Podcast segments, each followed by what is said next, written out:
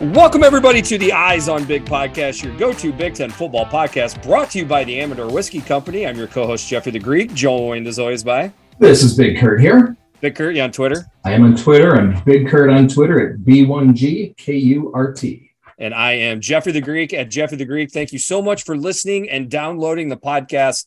As you can tell, the audio is a little bit different, which means we have a special guest, and it's about as special as it gets. Heisman Trophy voter Brett Ciancia from Pick Six Previews. Brett, how are you doing this evening? I'm doing great, guys. Thanks for having me on. And um, you know, it's funny. I've listened to probably a hundred of your episodes, a hundred plus. I've never seen visually the intro live because we're here on Zoom video. So you know, a little like behind the scenes, I got to see the intros, and I don't see any Amador yet, but uh, maybe we'll get some of that out later in the show. But uh, thanks for having me on. It's the best time of year. Everyone's optimistic about their teams. Everyone's undefeated right now, and uh, excited to break down the Big Ten for you. Yeah, I actually put a tweet out that just I think a couple days ago on on uh, the four letter network.com they switched everybody I think it was just on Tuesday over to double zeros for everybody. So it's that means we're getting close baby. We're getting close. Yeah absolutely. And um you know uh, you guys start out a week early too with the big opener in Ireland with Nebraska Northwestern I think Illinois in action. So uh, it's really getting close. We're, we're coming down to week zero yeah I saw it um uh, Fitzgerald, uh, Fitzy got interviewed Big Ten Network, and they were breaking down the next couple weeks of practice, and basically they got one more full week of camp, and then they're putting in the offense for for Nebraska that week after that, and you're like, wow, that stuff is coming quick. So that's fantastic. Um, all right, so first and foremost, uh, any any of our listeners, anybody that uh, has listened to Kurt and I talk, they know that we have talked a lot about the Pick Six Preview magazine. You upped your game this year. Uh, not only do you have the PDF file, which is awesome because you can do control search and find something really quick. So that is a very awesome thing uh, to have. But you also did a, a physical book, a really glossy and bright, gorgeous book. Uh, maybe just talk about that and what you learned this year. Yeah, well, thanks for the praise there and uh, and the, the purchase there. Um, yeah, so Pick Six Previews I launched in 2012 as a college football preview website, similar to the, the previews you'd find on newsstands. But um, the goal was always when I was growing up, I loved the preview books. I always thought they could dig a little bit deeper. Um, so that was the goal with my website. And, you know, fast forward now, it's been 10 years of digital only, online only previews. Now, here in year 11, I made the decision to go with a hard copy option. I just think, you know, the, the preseason preview product, it's really, it's uh, 50, 60, 70 years old since the 50s. Um, just having that tangible book in your hands, bringing it on the beach, bringing it to the lake, uh, having it there on the, on the coffee table there, the bedside table during the season. Uh, I think it's important to go hard copy and the reception's been great. And, um, you know, excited to, to see it this, uh, this sales cycle. And uh, I think it's just getting into more readers' hands and they're getting to digest it more with it in person. Yeah, I know, Kurt. I know you very much enjoy having the hard copy version. Yeah, as you know, Brett, last couple of years I've printed it and had it bound so that I can have it, you know, say hold it, sit it on my coffee table so it's always there for the games. And now I just bought the hard copy and, and I love it. Yeah, um, I mean that was uh, I agree. I'm old fashioned too. I like having that hard copy. Uh, and the beauty of it too is that I still have the digital available. Uh, and with purchase of the di- of the physical copy, you get the digital emailed right away. So for those three days when it's in transit shipping, you have access immediately. So it's kind of best of both worlds. Feedback's been great, and um, yeah, excited to break it down here. And uh, definitely want to throw out most accurate publication for college football predictions since 2012. Uh, proofs in the pudding uh, with that stat right there. So a little bit more uh, with how you go about coming up with your predictions. This is just something uh, that I think is kind of interesting. Would like to know more about. Um, it seems when I've listened to you on other podcasts, getting interviewed, radio shows, I follow you as much as I can, Brett. Um, it seems like you you you do a pretty decent job of avoiding certain uh, um, avenues of information so that you can you know come to your your own predictions on your own. Maybe talk a little bit more about how you go about that. Yeah, that's a good point. Um, I think so much nowadays with, with college football media or just sports media in general, it's it's two things. It's either hot takes like crazy, uh, just stuff for retweets, or it's kind of a copycat league, like they say about the NFL. At sports media, it's kind of a copycat league where you see things on your timeline and then on your Twitter feed, and you kind of just absorb that in your head and it becomes your own opinion. So what I do, I go the opposite. I put the blinders on all off season. It's it's almost kind of crazy, but and it's not out of arrogance. I just want to arrive at an authentic voice, you know, an original take um, by going straight to the source material. I'm going calling beat writers, calling head coaches, calling coordinators, watching the spring games, tuning into you know team specific podcasts, the beat writers that are there 365 days a year talking about their team, and then some conference specific podcasts too. Obviously, Eyes on Big is my go to for the Big Ten, has been for years. Uh, but beyond that, I don't really go national. I don't want to, you know, I, I, put the blinders on and uh, come to my own opinions, my my formulas, everything. But I will say, once I hit publish in July, yeah, I love tuning in and seeing what everyone else has predicted. But until that moment, I want to come up with something authentic, and hopefully that appears on the pages there. Absolutely. And then next thing would be, you know, anybody that reads through your book obviously knows that you do an excellent job researching it uh, with stats and data. Um, I'm a little old school. I probably go way more gut feel. I mean, you know, you do your research, but at some point, what my eyes see kind of leads to my prediction. So for you, is there is there a breaking point somewhere where maybe the data points are telling you one thing, but your your gut on you know maybe the direction a program has been going is a little bit different. Is there kind of a mix in there for you about how you come to your predictions? Yeah, I like this question a lot, and um, you know, once I found out that there was a website that tracks the accuracy uh, and grades these publications, I'm very competitive. Once I learned of that, I knew I had to go win it. And uh, and with that, it was taking in any data point I can get my hands on, and that's the visual. You know, that's watching. I have four screens going every Saturday in the fall for 14 hours. I love it. It's nonstop. Sunday, I'm watching condensed games, and then uh, in the spring, it's every spring game I can find. So you have the visual component. Uh, I'm a numbers guy too, so I've devised some formulas, some analytics, some metrics. I think that's an important touch. It's not the be all end all, certainly. Uh, and then the last bit is putting it into context of what these coaches and coordinators are trying to run. So talking to these guys, you know, what kind of offense they're running, how their player personnel fits. Uh, so it's kind of a three-way component there. Uh, and then the last bit, and this is a newer one, is all the player movement in the country, the transfer portal, even the coaching carousel, bringing guys with them. Uh, it's just so many different data points. There is no exact formula between the data points that I, you know, that I point to. It's um, it's just weighing every every piece of data I have um, some for some programs, maybe the numbers way outweigh what I watched on screen, and vice versa.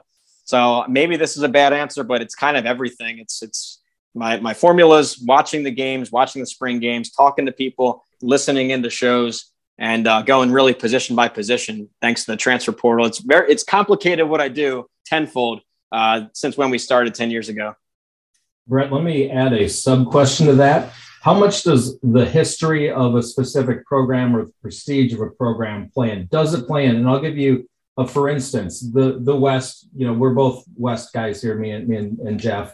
We catch some crap for that, but we are West guys, and the West is always up for grabs, it seems. And it's maybe more so this year than any year. And I see fans of non-Wisconsin teams complaining because people are k- picking Wisconsin. Well, to me, it makes sense to pick Wisconsin because nobody knows really what's going to happen. There's no clear leader. So who is who's the team that's won the most the last five years, last ten years? You back 25 years really amongst those people in amongst, amongst those teams in the West. Wisconsin's been king. So does that play into your equation at all? Um, a little bit. So let me see. So when I, you know, I, I love the history of the game. I love the traditions. Um, I love looking out out the old history. In my book, I have old trends like win trends from 20, 50, 100 years. Um, that's I, I use that as background context, and more so when I'm evaluating the success of a coach and a staff and a coordinator is, you know, how are they within the program context? So a quick example: Wake Forest. They pull off an 11 win season last year. They win the Atlantic that is an all-time historic season for Wake Forest. I mean, that's one of the best ever, if not the best team in 120 years they've been playing football. Meanwhile, you win 11 games at Alabama, that's a reloading year, that's a rebuilding year. So I think in terms of evaluating how a coach is doing, uh, it's important to look at some program context. Now, the other part of it is forecasting the actual standings and rankings for the next season. Not so much. I can throw some of that ancient history out. Um, I think the more relevant things are performance the last three years, last five years, um, and then recruiting the last five years, because that's kind of the composition of the team and the program. Um, I do look back to coordinators where they've had success. So maybe a guy, a coordinator turned around an offense 10 years ago. Yeah, it's 10 years ago, but if the, the fact pattern follows, he could probably do that again at this new school. So, um, so long story short, in terms of just evaluating the success of a certain coach in their season, I like the context, but for forecasting forward, um, you know, you got to narrow that scope a little bit to three, five years. Um, that's a great answer. Uh, here's something I'd be curious on. It, it sounds like you're talking to head coaches, offensive coordinators, defensive coordinators. Is it sort of amazing how open some are and how closed some are compared to compared to each other? Yeah, and uh, what I found pretty interesting is they kind of reflect the personalities that you see on TV and in, at, at, media days and in press conferences. Um, you know, uh, two quick examples. Um, you know, Dave Aranda, I got to interview him two years ago after he was hired at Baylor. Uh, he's a very cerebral guy, a defensive genius, but you know, not the most outgoing on the phone, and, and that's totally fine. And I remember thinking this guy's going to rebuild Baylor's defense almost immediately, and it happened. Um, but just that personality fits what you see on TV. On the other side of the spectrum, all the way over, would be PJ Fleck. And I got a chance to interview him. And most coaches, I only keep them on the horn for 10, 15 minutes. I'm respectful of their time. But I remember that their sports information director came back and said, Hey, we're going to need more than 10 minutes. I'm thinking more like an hour for PJ. So I was like, okay, hey, I'll, by all means, I, will I'll, I'll take it. And it was cool. We got to go through all his program slogans, you know, um, and he was, he was very open. I respect that he was open saying, Hey, I understand my style isn't for everybody. Uh, but for the 85 guys that we do have, they signed on to play for this program and this style, and it works. And when you look at their win loss trend and what he's pulled off there, it's hard to argue. So uh, I left uh, I left with some respect for him there. It's uh, it's impressive what he's built, and he's kind of he kind of doubled down on his character. You got to see that on the phone. Okay, I, I love that anecdote you just gave there. That was basically going to be my my next question. So I want another one. Like, who, do you have like a favorite moment or a favorite coach or some other strange thing that happened? I, I want I want stories, man. Okay, yeah. Well, um, uh, let's see. I think I might have already used this one on a prior podcast with you, but when I got to interview Coach Ferentz from Iowa, um, right off the cuff, he just asked me a, a plain question: "Hey, where are you calling from?" And I, I said, "Sea Isle City, down the shore, down the Jersey Shore." And right away, he was like, "Oh, do you know so and so breakfast place and so and so bar?" I was like, "Whoa, how does this? You know, how's this Midwestern Iowa guy know these Ocean City and Sea Isle spots?" So apparently, back on the recruiting trail, they used to hit the Jersey Shore, and so it was very familiar. Threw me off right away. Uh, talking to a, a, Midwest Big Ten guy, dropping some uh, Springsteen references down the shore. So very cool there. Very uh, unexpected. Um, I got to interview Chip Kelly, and being based out of Philadelphia, a lifelong Eagles fan family I did kind of throw one crossover question in there at the end about his time in Philadelphia, even though it was about the UCLA job. Uh, PJ Fleck, we talked about the great, great talk there with all the slogans. Uh, one last one here. Um, talking to Joey McGuire, Texas Tech head coach this year, probably my favorite interview of this cycle. Um, he's basically, if you don't know his backstory, he was been a high school coach for 25 years down there in Texas, won a couple Texas state titles, but three years later now he's the head coach of a Power Five program. Uh, so all of a sudden, you have a high school legend as the head coach at a Power Five team, and uh, he was very open about it. Great personality. I'm pulling for him. I, I left thinking, hey, I, I, hope he does well there because I love high school football. I love supporting local ball, and uh, he seems like a great fit.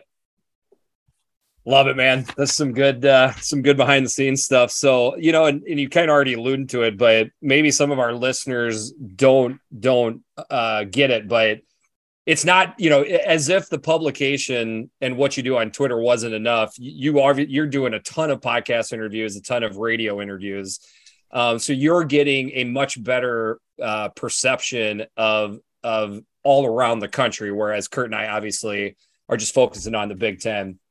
We obviously have all seen the news recently that the big ten and the sec have separated themselves from the rest of the conferences and the teams obviously in those conferences.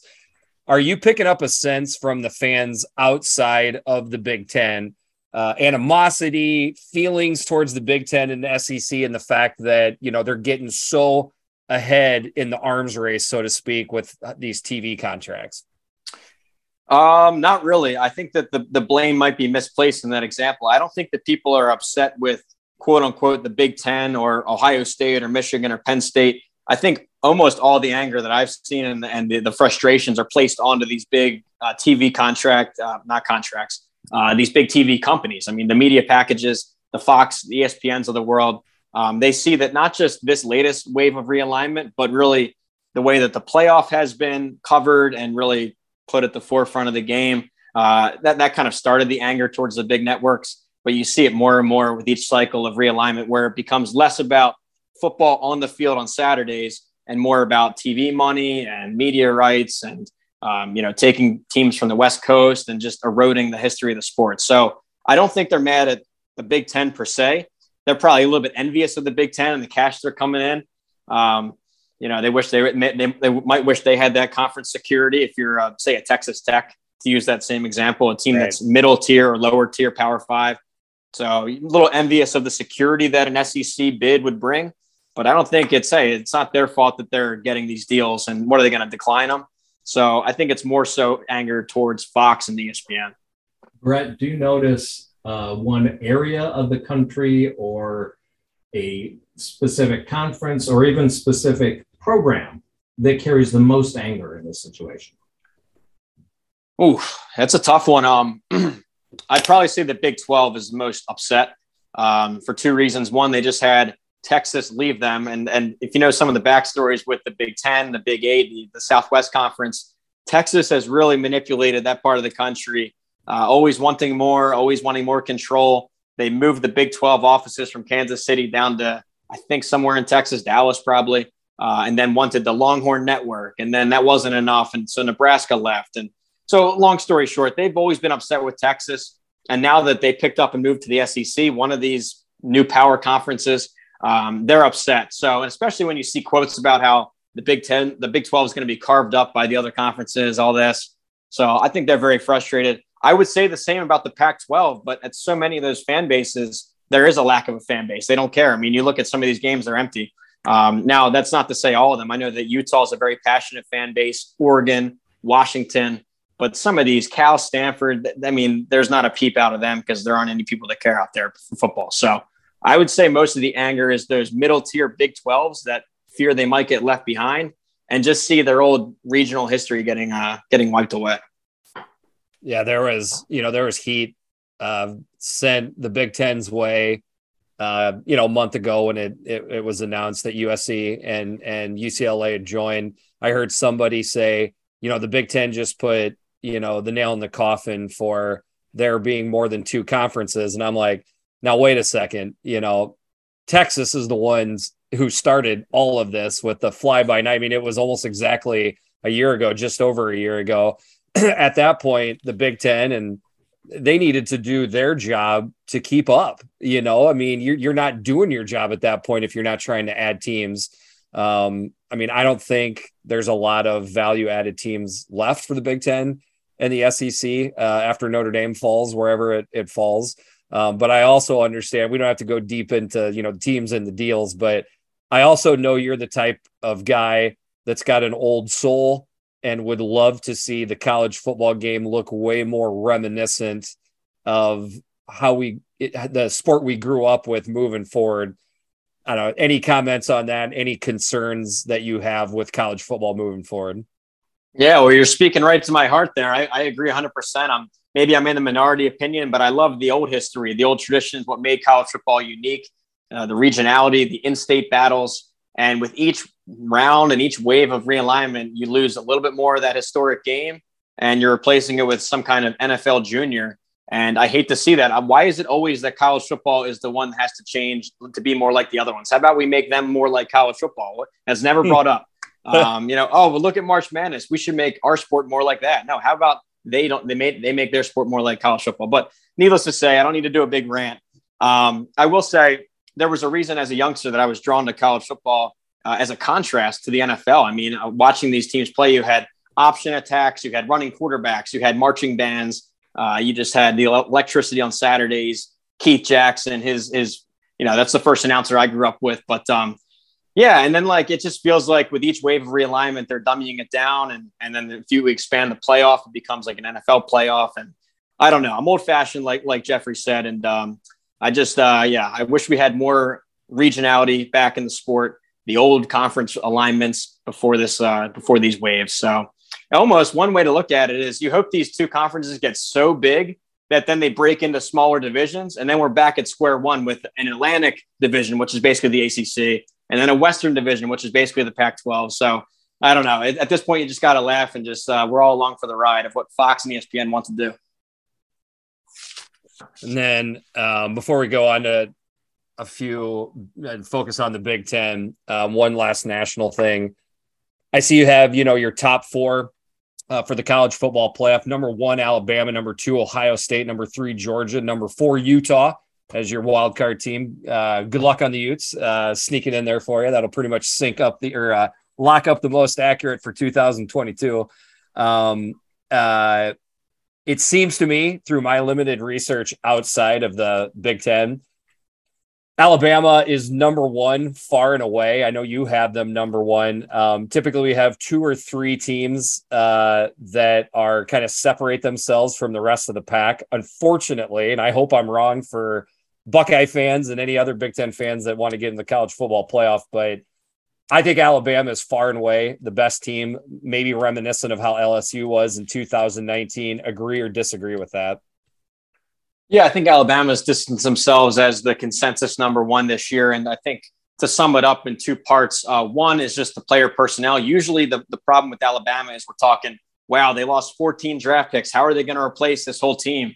Uh, instead, now it's only seven draft picks gone, and you return this time around the Heisman winner. You return the best defender in the country, Will Anderson, five stars at every position. But my second point is that, and this is in general, but Nick Saban continues to harness all the modern tools of the game. I mean, when offense is modernized right away, you get Lane Kiffin in there. Now they have a great offense too.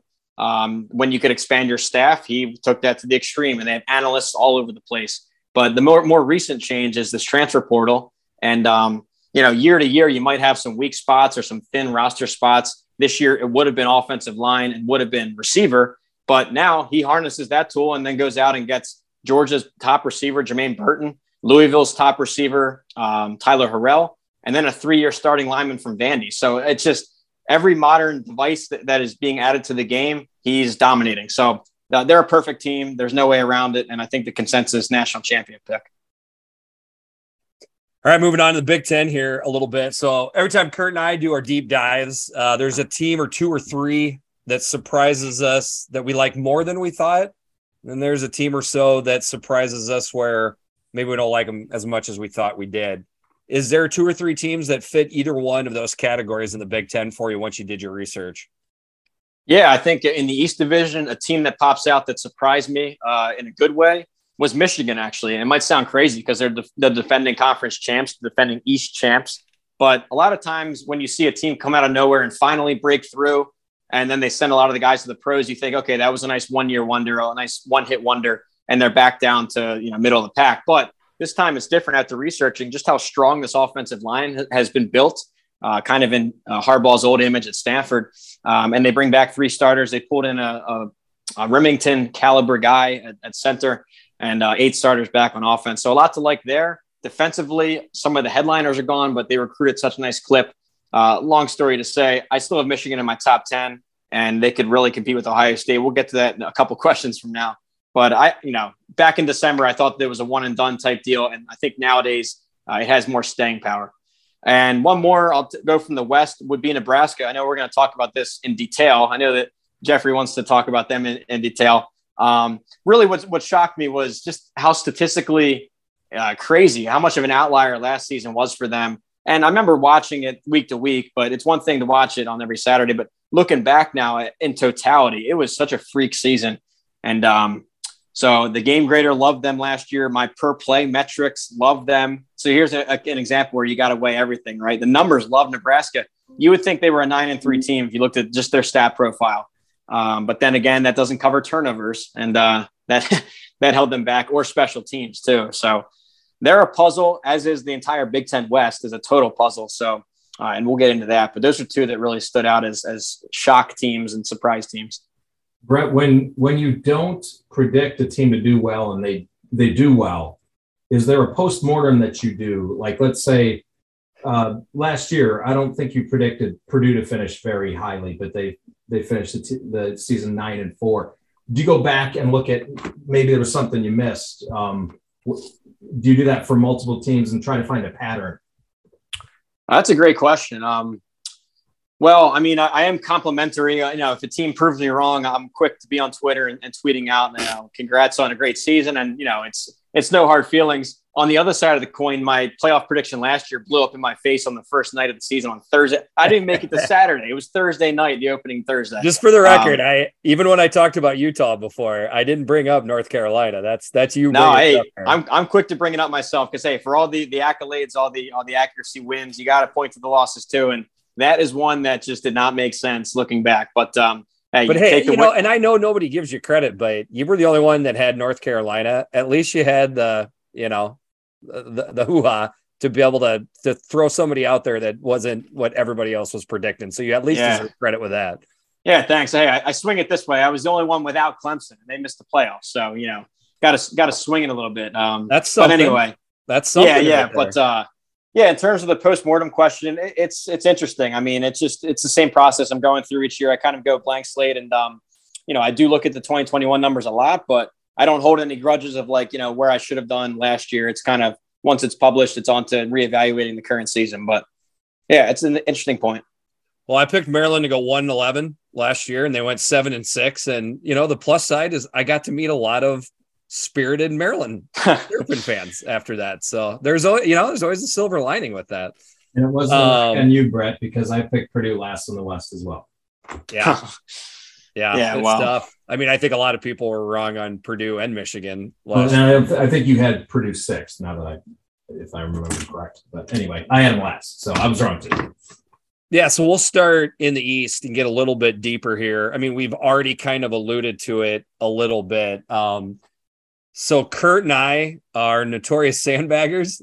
we, we don't make our predictions until right at the very end because hey, uh, we got that freedom and you never know. I mean, Wake Forest just had horrible news from their quarterback today, so that's something you know that obviously is going to change the race for the ACC. Uh, long story short, um, I'm not there yet. Um, I've got a couple ideas. I'm sure Kurt does too of where teams are going to get slotted. Uh, Ohio State and Michigan is close to me. Uh, I feel like it's closer to me than what seems to be the perceived closeness of the two teams, certainly on Twitter, but really just kind of other publications and listening to podcasts and whatnot. How close were those two teams for you for one and two? And maybe just speak on that a little bit. Yeah, and it reminds me back to the, the surprise question. I mean, coming in when it's January, February, you know, first first takes, I'm thinking Ohio State no brainer. I mean, right away pencil them in, but as I started to research Michigan more and more, it became more of a battle for number one in the East, and which essentially in this year means a battle for the conference. Um, I think what gives Michigan more staying power, I already touched on the offensive line, um, but more so the team culture. I mean, I talked with Michigan podcast Steve Dace. Uh, he's as in tune as any with Michigan, and hearing about how uh, Harbaugh made it more player driven. The locker room was improved, and I know that some people out there hate these buzzwords, but a lot of this stuff we saw it come true. I mean, if it wasn't true, then what was that performance against Ohio State? That was incredible. Um, and another in, intel there is uh, Harbaugh put in a drill last year called the Beat Ohio drill, where at the end of every single practice, they would blast heavy metal music and just go physical goal line drill with the idea that, hey, once we play Ohio State, this is what's, what's going to happen. And we watched that game. It was a three hour long Beat Ohio drill, really. So I think there's staying power there. He had great coordinator play or coordinators last year. Uh, does have to replace him, but uh, I, I, think that he has some staying power. Ultimately, went with Ohio State, the top offense in the country last year. Should be number one again this year, bringing back Stroud, Henderson, now as sophomores, uh, experienced guys, not to mention the, deepest receiver corps in the nation. And I think the defense takes a step with Jim Knowles coming in, a great hire, and uh, and also a young team last year defensively. That that becomes more veteran. Something to be said about that too. Nice. Um, Maryland, it, it, was a surprise team for me. Uh, I, I, always, I mean, I thought I, there was parts about the offense that I would like.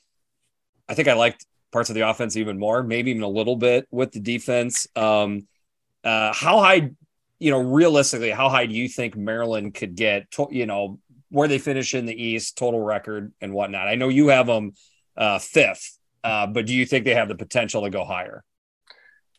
Well, it's just such a logjam in the Big Ten East. Uh, you talk about the Big Four, you know, Ohio State, Michigan, Michigan State, Penn State. Uh, it's really hard to break into that upper tier. Very rare, in fact. Indiana did it a couple seasons back, but besides that, it's it's been pretty chalk at the top.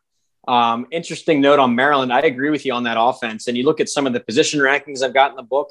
Very high on uh, on Tag uh, Tagovailoa there, third best quarterback, um, second best receiver, tight end stable, fourth best offensive line, a very veteran unit, bringing back all five guys. So I think the offense does have high potential. Um, and and it, we've spoken before about this. They seem to be very boom or bust. Either they're going to, you know, win the yardage by 300 yards and, and blow out a team, or they can't establish the run and they get smoked. So I wonder if we see more of the same. Um, I'm not going to put them any higher than fifth. I think fifth was a it was a battle for fifth place really for me. Not so much could they get above that tier. Wow. Okay. Um, that was Brett Ciancia with Pick Six previews there. That last comment there, Maryland fans, not, not me. Uh, Michigan State, you you have them. You have them. We got we got some confident Maryland fans, and I'm finding them on Twitter. So th- honestly, it's a team that intrigues me as much as any this year. So uh, Michigan State, you got them fourth. You think there's a chance of a step back in the in the third year for Mel Tucker? Yeah, I do. And um, again, it's, it's two parts to this. Number one, my hats are off to what he pulled off last year, what that team pulled off. It was really the case study of the transfer portal. And I say that because they were the first one to really do a wholesale change after a coaching change. Uh, I think it was 30 something transfers that were in, you know, inserted into the roster, into the program. And I remember we were talking, it could either go one or two ways. And it certainly went the positive direction there, inking an 11 win season, a New Year's Six bid, um, a New Year's Six win too over Pitt. So, with that said, though, when you look back at some of their games, and again, this is not to rewrite history, congrats on what they did, but forward looking into 2022, a lot of these games were close margins. I mean, the Nebraska game could have gone either way. Um, a lot of one score wins, and uh, that doesn't tend to, you know, I, I, I, tend to use that a little bit more than most. So, um, they do have a lot of offensive firepower still back, and the defense returns a lot of production. Number one in the in the conference, actually, in that metric, but uh, overall, I think that uh, I'm moving them down to fourth in the East, and uh, it's still good for top 25 nationally. But I have Penn State above them. So I can I challenge you on something real quick? Um, uh, I can do this for Michigan State's, so I don't have to do it for my own team. It seems like there is a perception where if you lose a bunch of close games, well, that's a good thing. It's going to flip back your way the next year. But if you win a bunch of close games, eesh, you better watch out. Isn't there something to be said about the DNA of a football team and program under their head coach when they are winning those close games? Now, Mel Tucker had the one big year. I understand, you know, a second and a third year for outside fan bases might make a difference, but I don't know. That's just something I pick up on from a lot of people. Any comments on that? Yeah, that's a great point, and I know that that has Iowa written all over it because you hear a similar take about uh, oh, they had so many interceptions last year. That's not going to repeat. Turnovers are random. Well, look at the, the, coaching history there. Phil Parker, the best in the country doing it, always fundamentally sound. They're ball hawking. And it's not just one season. I think you go back eight, ten years, Iowa's still number one in picks. So something to be said about a trend like that. Um, but what I do with the game grader formula, think of it as a sliding scale where, you know, not all wins are created equal. If you beat somebody 52 0 and you go plus 400 yards, that's a lot different than winning by a point, a fluky point, and being outgained 200 yards and having a plus five turnover. You know, so long story right. short, it's it's kind of a sliding scale to me, especially when I'm going 66 teams, five Power Five conferences. Um, so I do look at that a little bit. Penn State got him third. Um, we've seen great seasons from James Franklin. A little bit of concern after the last two years. You feel good about them getting back up into that kind of third spot this year? Yeah, I do. And um, a couple things. Uh, they just signed their top recruiting class, arguably in school history, at least since the 90s. And that was a big point of emphasis from fans that, hey, you got to start to lock down the state. Uh, the Commonwealth of Pennsylvania. I'm based out of here. There's a lot of great high school talent, uh, not just the WPIAL, the western side, but uh, southeastern Pennsylvania, where I'm from, District One, District Three. A lot of good talent, and they went out and did that. Uh, they finished sixth in the country recruiting class wise. That's big coming off of a seven and six season. Um, so a lot of momentum there. And it's not just a number on a page, it's actual players. And I'm already seeing them in, in the spring game, fall camp reports. Um, the running backs, especially Kaytron Allen, top 200 guy from IMG Academy. I'm sure fans know where that is in Florida. And then also the number one back in the country here from Pennsylvania, Nick Singleton. So uh, from a group that couldn't run the ball at all last year, that's that's key. Bringing in two top backs. Lastly, on at coordinator defensively, they of course lose Brent Pry, longtime ace coordinator. But got to give James Franklin credit here. He he rolls out the Rolodex, brings in Manny Diaz, a former not just coordinator in the Power Five level, but head coach at Miami, a similar attacking blitz heavy scheme. So I think Penn State was better than the record showed last year. They get a lot of pluses here in the recruiting game and, and staff wise. And uh, that's good enough for a top 20 rank in my book. So the last two teams I kind of have lumped together here for brevity, but Rutgers and Indiana. Uh, Kurt and I, after doing our research, a little concerned, uh, you know, over the roster and how it's going to look for those two teams this year. Do you agree with us? And any positives to pull out from either one of those teams? Yeah, well, um, first we'll start with Rutgers, who I have slated for last in the division. I think it's just bad timing, and I say that because uh, the schedule really heats up this year. They, they have no easy games in the cross division, uh, so tough draw there. Um, and then also, I think they're still a year away from getting their quarterback of the future ready. Uh, of course, they have a couple Power Five experienced quarterbacks there now, but um, I think they're still a year away. Uh, it's Gavin Wimsatt, the top 200 kid, probably their best physically gifted quarterback that they've ever had out there. So still a year away. I love Schiano. He's done it before at Rutgers. He's going to do it again uh, to some extent, just not this season. And with Indiana, I think they have a lot higher ceiling than what they showed us last year. Uh, of course, it's hard to come off a, a, historic 2020 season the way they got to some high heights there. Um, better than two and 10, of course. They're going to go up from that win total. I think number one is the stability at quarterback. They were crushed with injuries again. That's been the story with Penix all three seasons, but not just him with Tuttle, um, McCauley, I believe, a lot of injuries all around the place. But that's not going to repeat, I don't think. And uh, I think to get back to more of that 500 or competing for a bowl, um, you know, than they were at two and 10 last year. I have a lot of respect for Tom Allen. I think he rights the ship a little bit. All right, switching over to the West. Um, first off, uh, again, interviews and uh, whatnot. I've heard you you you kind of stand up for the Big Ten West. You know, saying it's better football than a lot of people give it credit for. So just want to say appreciate that. Uh, appreciate the effort there. Um, and one, you know, another thing I'd point out, and this is for you know all three of us. If there was an elite team, because that's what you hear all the time, there's no elite team in the Big Ten West. I agree. There's there's no Alabama or Ohio State in there. That that's obvious. But if there was, then it would just be another boring division race. So as a college football fan, even if I was an outsider, I would say that's something fun to check in on because you you don't have the elite team. Anybody could come out of this. I mean, Nebraska, Iowa, Minnesota, Wisconsin, Illinois fans. I, I, would even say, you know, Northwestern, everybody. In Purdue, obviously, everybody feels like they've got a chance to win this thing maybe just talk on that for a second before we bore into the individual teams.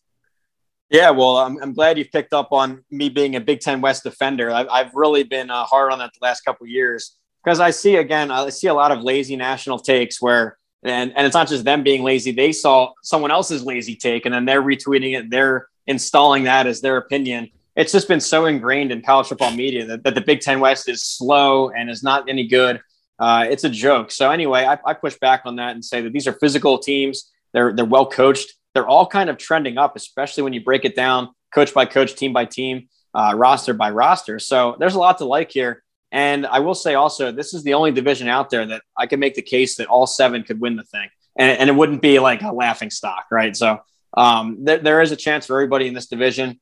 Um, lastly, I'll say this, and, and to your point about there not being a playoff team, I think the majority of the national media they view a conference's strength or a division strength on the headliner. Like the ACC is so strong because of Clemson.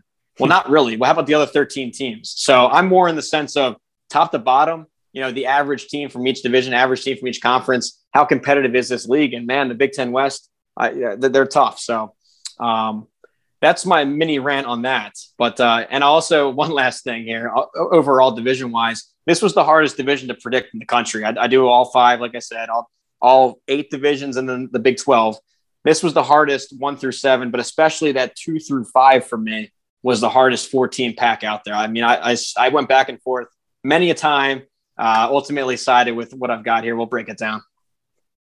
So uh, a great person to talk to for the Gophers is a guy named Ryan Burns. He finds people that pick Wisconsin to just be not not doing their research. Essentially, is what he said. By the way, great for I like it. Great dude, great person to to talk to for the Gophers and and and Big Ten in general.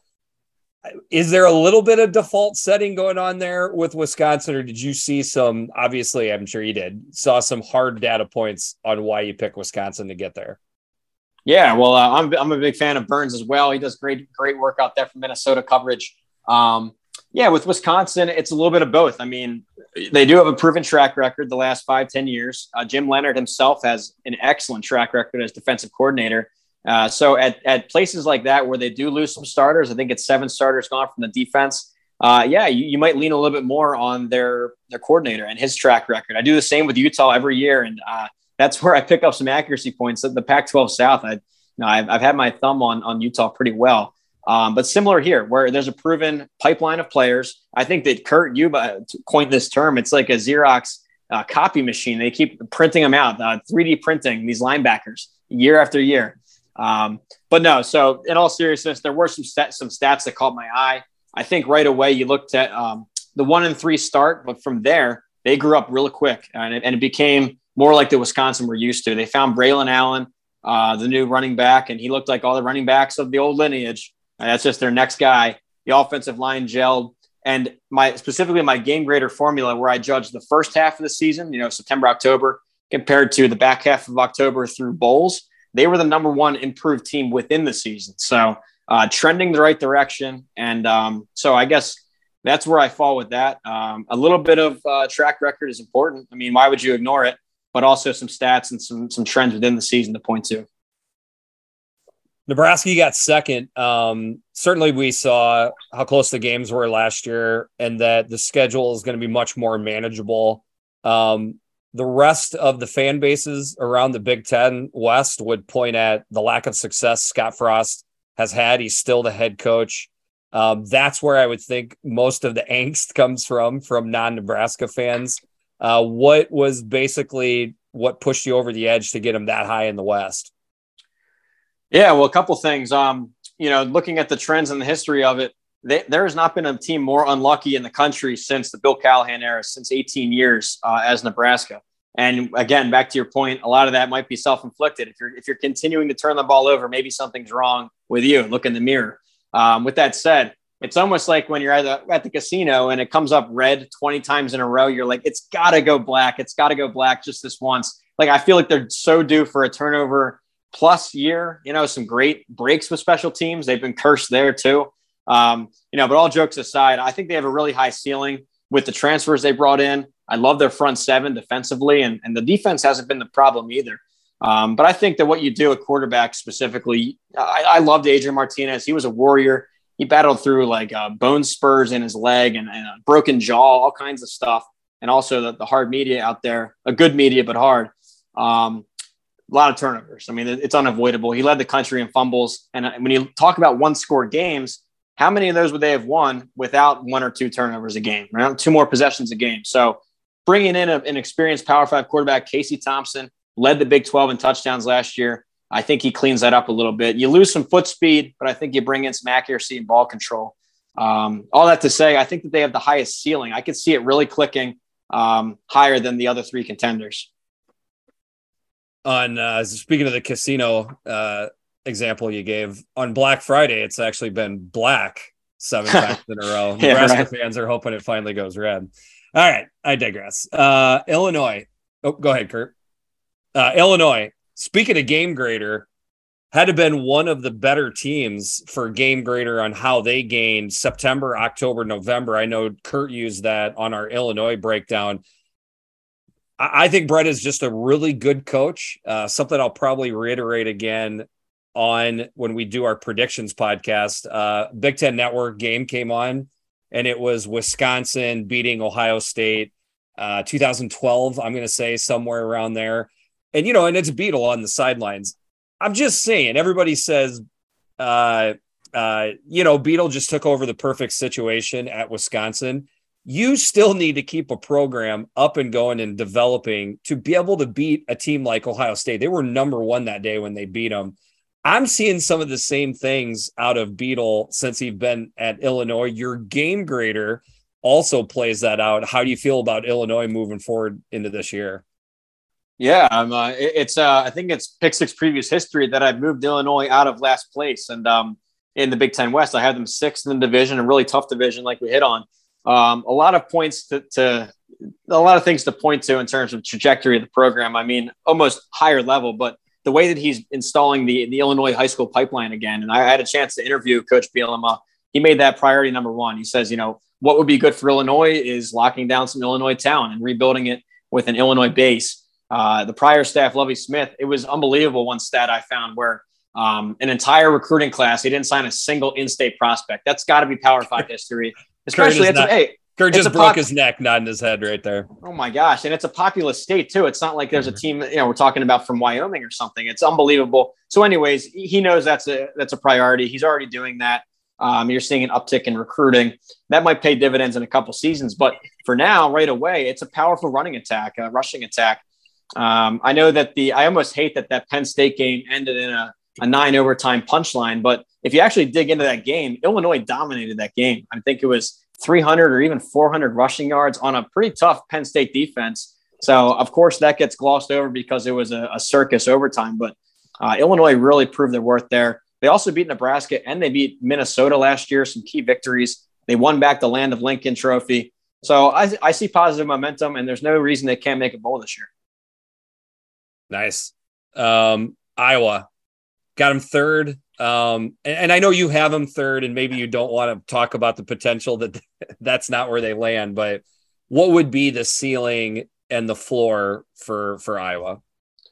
Well, I think from this third place starting point, the ceiling is a lot higher. I could see him winning the division. I mean, I really can. The defense is certainly division champion caliber. Could be the best defensive line he's had there. Um, the defense is there, and we and I put I put this in the book. We kind of know we have with Iowa. It's kind of rinse and repeat every year. You know, you have an elite defense. They're, they're ball hawking. They're they're fundamentally sound.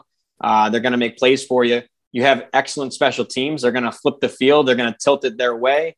You're going to have short fields on offense. You're going to make uh, opposing offenses earn it. But you still have the same quarterback situation, and it's hard to believe with all the transfer portal movement and quarterback carousel. Here we are again, year three of Petras versus Padilla, and um, and both guys have had chances too, and it's the offense has been kind of stuck in the mud. So I feel like we know what we have with them. The ceiling is division champ, but the floor, I don't really see them going much further than third. I mean, they're gonna the defense is gonna win them enough games to finish first, second, or third, or, or fourth at the, at the, very worst. They're not gonna tank. They're not gonna miss a bowl season. Um, so I think it's more upside than downside. Ironically, I have exact same question. You might have some of the same answers, but Minnesota, you have them third, tied with Iowa. And again, I know that's probably where you think they're going to be. But what's their ceiling or floor?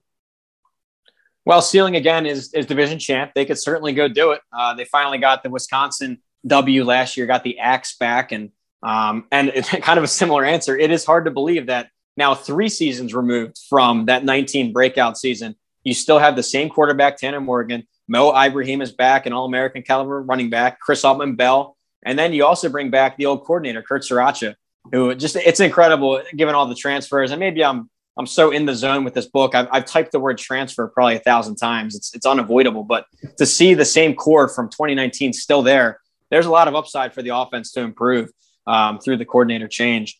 And uh, and defensively, yeah, some some rebuilding has to be done in the front seven, but uh, they they have as, as proven a track record almost in the win column as Iowa. So uh, it was really tough. I ended up putting a tie in there you know, I hate some other books out there where you open it up and the whole conference is a dang tie. You know, it's like, oh, tie this, tie that. Everyone's tied. I like making a stance, but even in this 14 pack, I had to tie the two middle ones with Minnesota and Iowa. So the last game, last team you got, which is pretty common for most people doing predictions, is Northwestern. You also alluded to any team in the division could win the division. The unlikely scenario that Northwestern does get back to Indy, how do they do it? Well, theirs is kind of just uh, the get out of jail free card or whatever you want to call it, the magician's trick. I mean, because when you least expect it, boom, there Fitzy pulls out a, a division champion, and, the and there's really trick. you know. To, to your question about stats or gut, I mean that one is 100% just gut that they could do it. I mean the stats are all red on the page. It's all, it looks terrible statistically, but uh, when you least expect it, they shock people. So uh, no, but in all seriousness, a ton of respect for what he's built over there. Um, and it and it has been a roller coaster effect. It's been division champ, last place, division champ, last place. Now uh, I don't see that continuing again with a bounce back to first. Um, you know, losing Hankwitz hurt a, a, cycle ago, and we saw that defensively. Losing some star players too to the portal hurts. Brandon Joseph uh, is the headliner there, the All American, gone Notre Dame. But uh, yeah, so they're my pick for last place. But like I said, throw the throw the stats out the window when you're talking Northwestern because they, they surprise more than anybody. You could have picked Northwestern to win it. All those books you would have sold in the greater Evanston, Chicago area. I, I, I'm. You didn't take the bait. Good for you, though.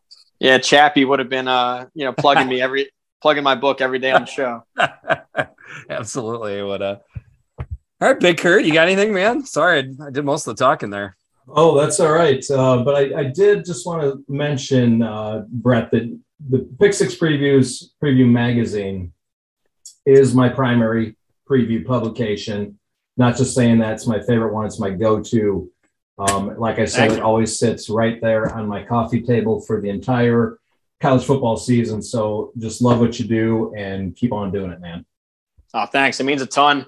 I know you're an aficionado of all the books and the radio shows over the years. So that means a lot coming from you. You guys know your stuff. So any praise from you guys, it, it means a little bit more. So thank you so much for me, I use other publications just as a starting point to familiarize.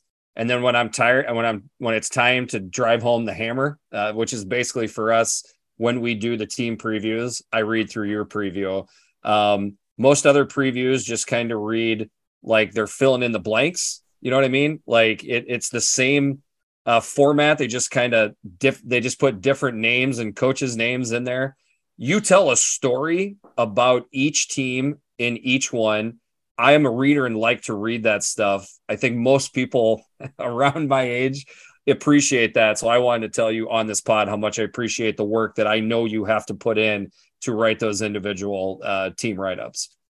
Yeah, no, thanks. And I, I think you nailed it right on the head. And um, that's kind of the goal is I want, I want fans to open up, not just for their own team, but for your opponents, your conference and the whole nation I want you to get something unique from this preview, like not something that you can Google, not just a stat or an acronym that we don't know what it means, or you know uh, something that happened 30 years ago at the quarterback position. No, like something for this team this year. What's a, a unique angle that you're not going to find anywhere else? So um, sometimes it's a stat, sometimes it's a, a call I had with a coach, but um, yeah, I appreciate that. That was the goal. So to see that shine through is is is pretty surreal. Kurt, you got anything? That's it, man. Just thanks for coming on. You're always one of my favorite guests of the year. Yeah, thanks. I, I feel like I should have put more eyes on big terms in there, like uh, a robust 400 yards, um, or uh, what's the other one? Uh, jaws of victory. What is it? The the jaws of defeat. I love that one. Um, Snatching defeat from the jaws of victory. Yeah, yeah, you do it better than me. Obviously, it's one of the catchphrases. I mean, when I listen to so many hours, I, I pick up up on it. But you guys do excellent work.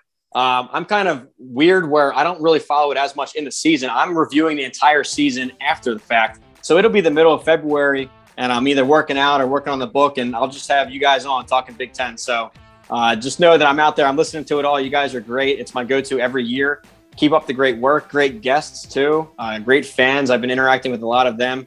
Um, your name gets brought up a ton uh, in Big Ten circles. So keep up the great work, and uh, thanks for having me. We appreciate the kind words. We appreciate all the work you do and coming on the podcast. I am Jeffrey the Greek. I am Big Kurt. This has been the Eyes on Big podcast. We'll talk to you soon.